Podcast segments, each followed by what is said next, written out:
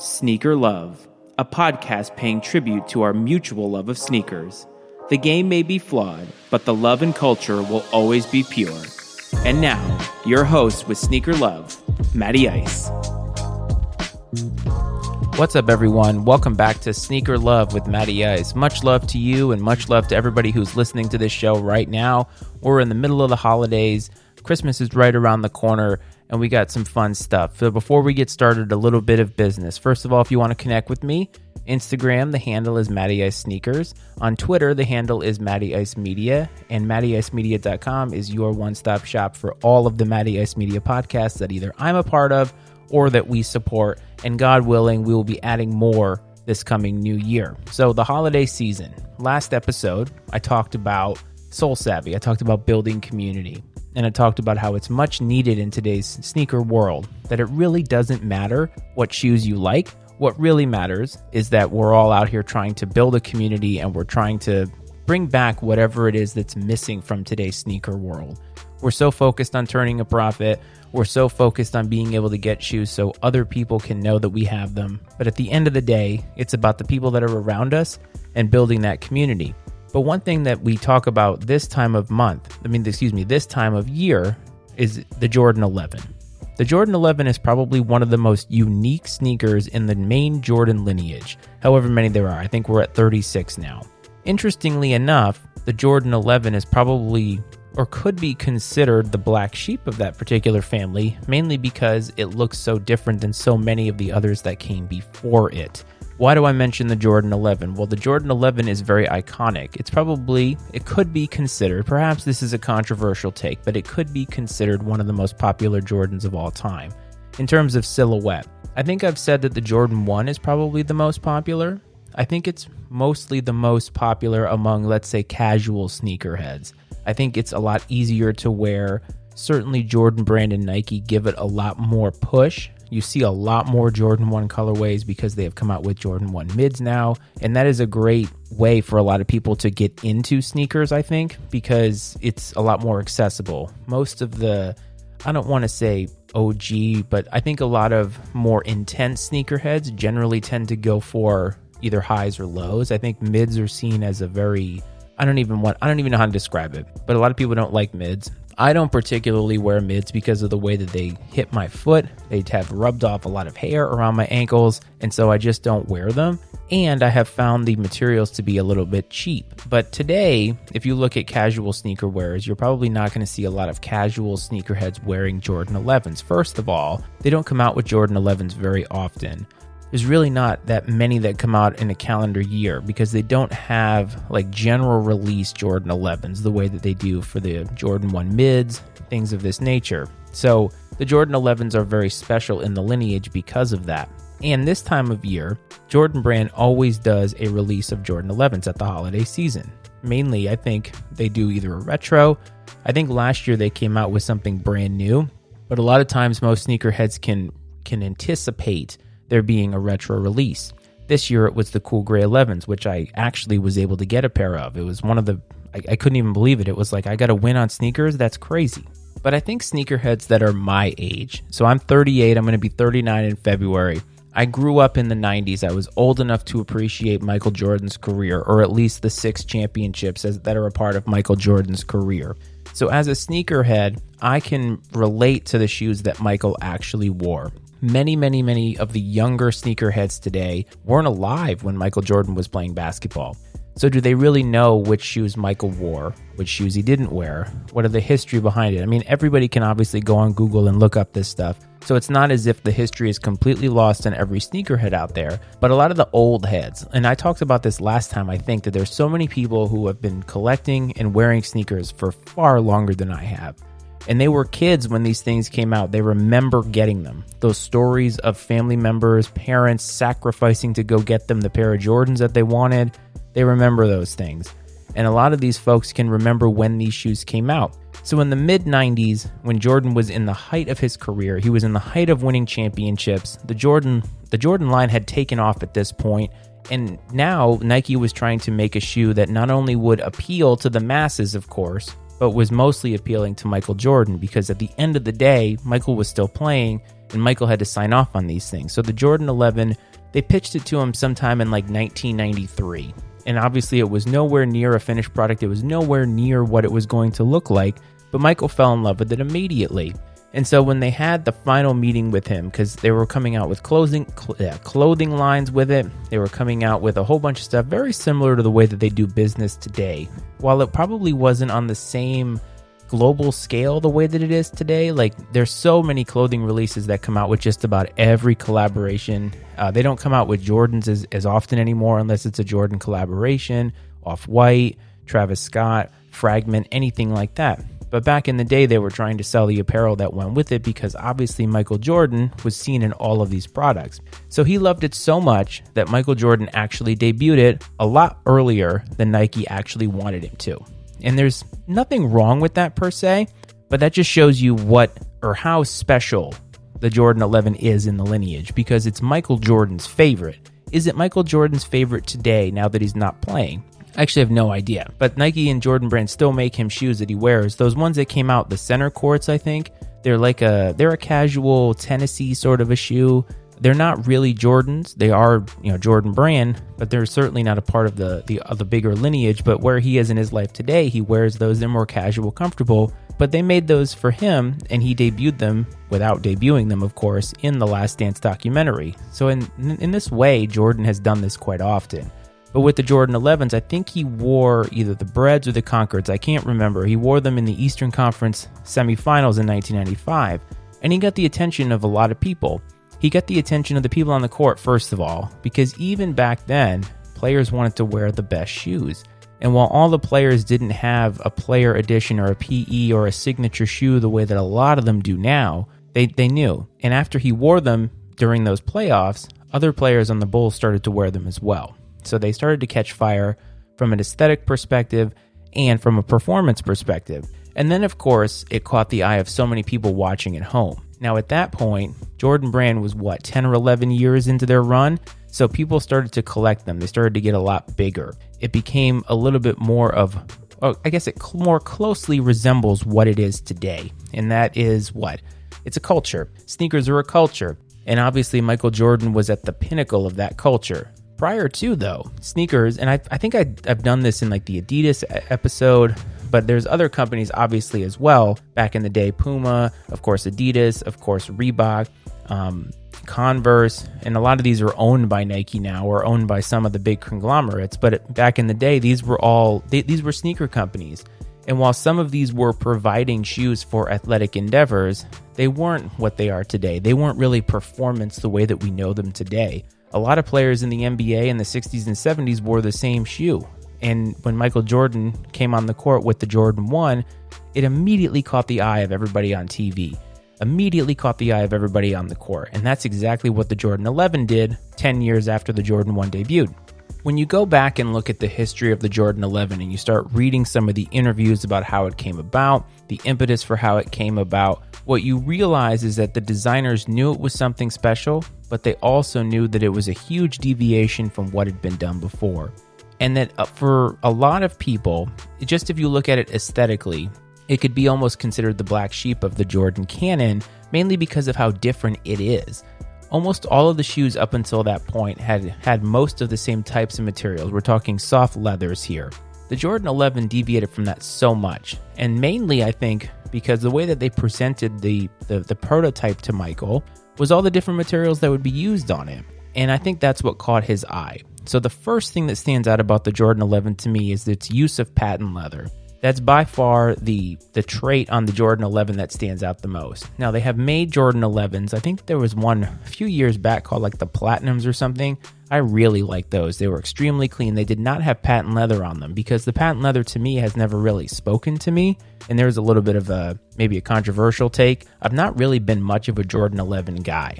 But much like how I'm not that big into the Beatles, I understand the significance in the history of music, and I certainly understand the history of the Jordan 11 in today's current sneaker market. And that's kind of what this whole show has been about so far. But the 11 stood out because they used this patent leather around the toe. And it's become an iconic look now. You've seen so many of the colorways that are out there. And even today, a lot of athletes are still wearing Jordan 11s. They make a lot more low tops these days, but you just see a lot more of them out there. They're a shoe that I think can still work. And if players can get their hands on them, especially since they have a lot more money and resources than, say, I do, they obviously can wear them a lot more. And I think they have become something that has been more fashionable. Um, I have the cool grays, and I'm still trying to figure out what I'm going to do with them. But I think that I could wear them again. The, the patent leather threw me off at first, but when I got them in hand, and this actually speaks to the next point, the materials on them were shockingly better than I thought that they would be. When I see patent leather a lot of times, and perhaps this is maybe a cultural thing or what, I think of it as cheap. For some reason, patent leather comes off as cheap, and when I look at a shoe, I don't find it aesthetically beautiful it makes me feel as if I've gotten something a little bit janky. Perhaps it's the way people feel about replicas that they think that they're getting whatever they used to know at a flea market, and what really what they're getting is possibly a better made product than what Nike gives you, but that's a completely different thing. But the patent leather kind of goes to a soft leather.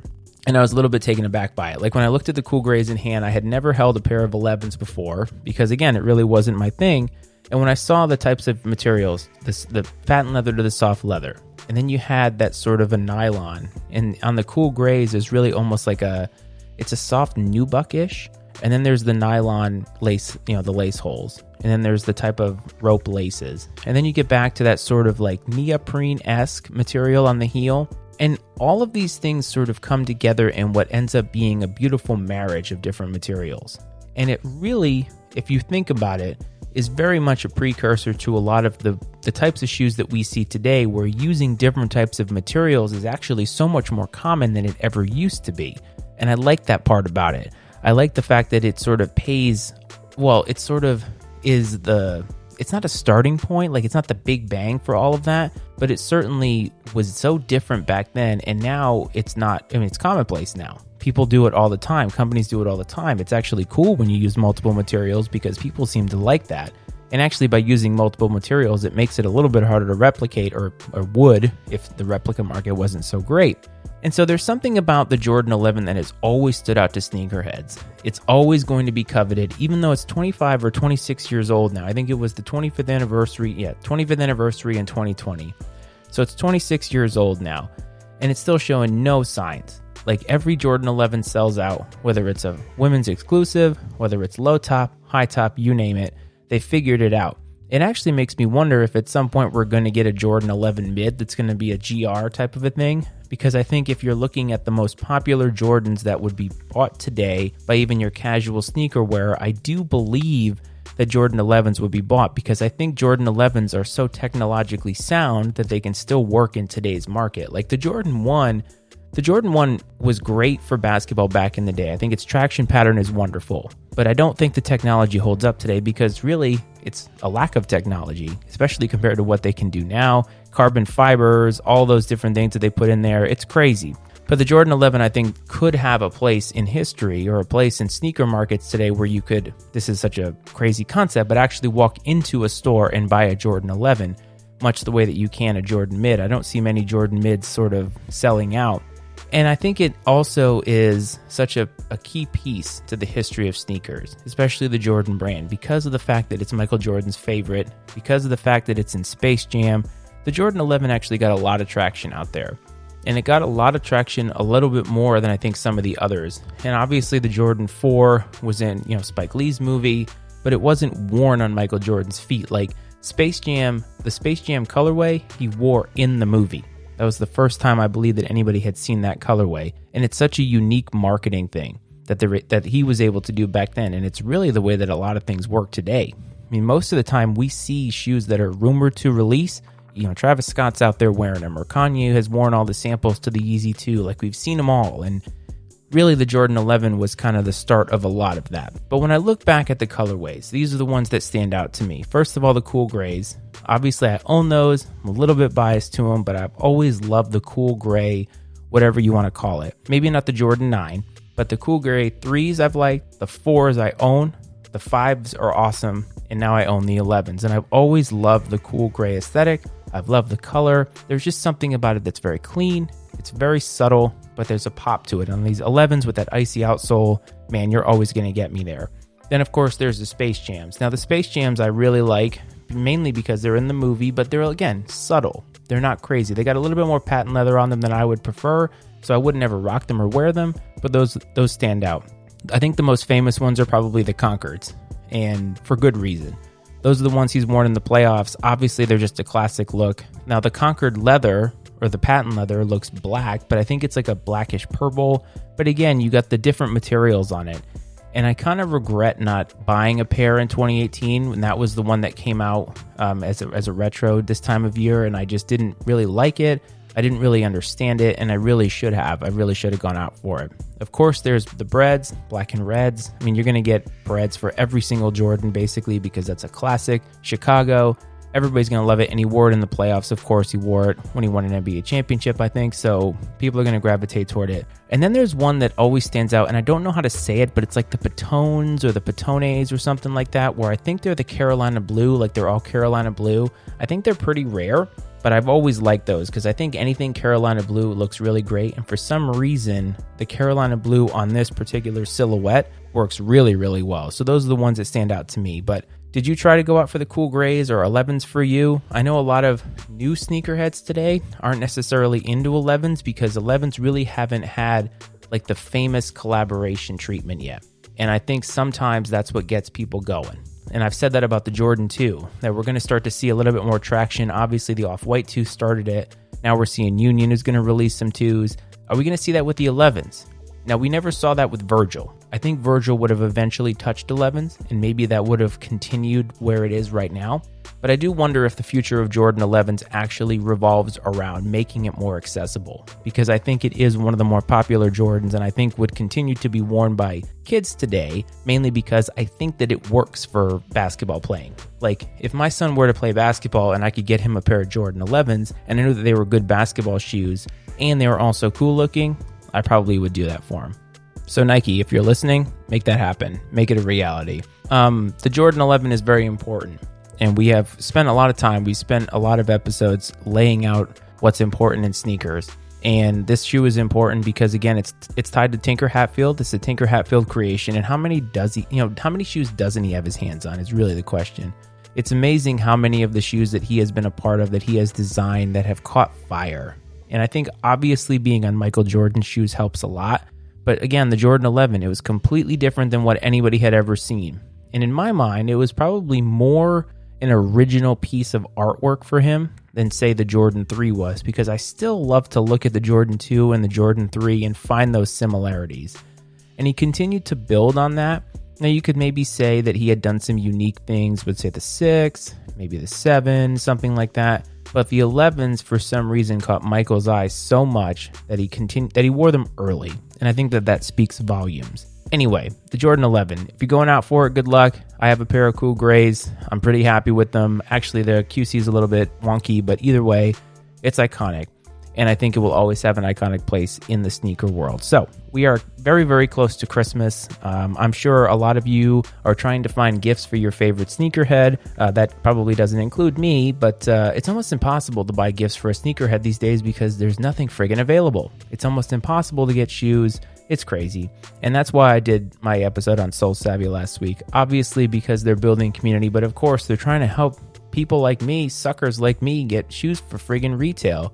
And if you want to buy a pair of shoes for your favorite sneakerhead out there, you're going to need to do some drastic things because it's impossible.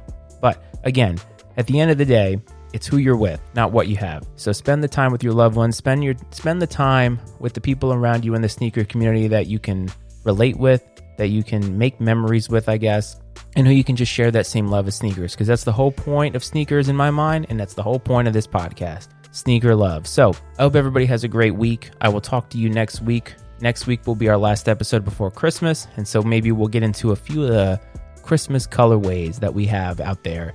Some of my favorites because there certainly are some fun ones, and unfortunately they're difficult to get, but they are they are hella fun. So take care, everybody. Sneaker love from Matty Ice. Peace. The opinions and viewpoints expressed on Sneaker Love with Matty Ice are those of Matty Ice and not necessarily those of the Matty Ice Media Network. The Matty Ice Media Network does not condone the purchase or sale of any counterfeit goods. Sneaker Love with Matty Ice is exclusively owned by Matty Ice and is brought to you by the Matty Ice Media Network.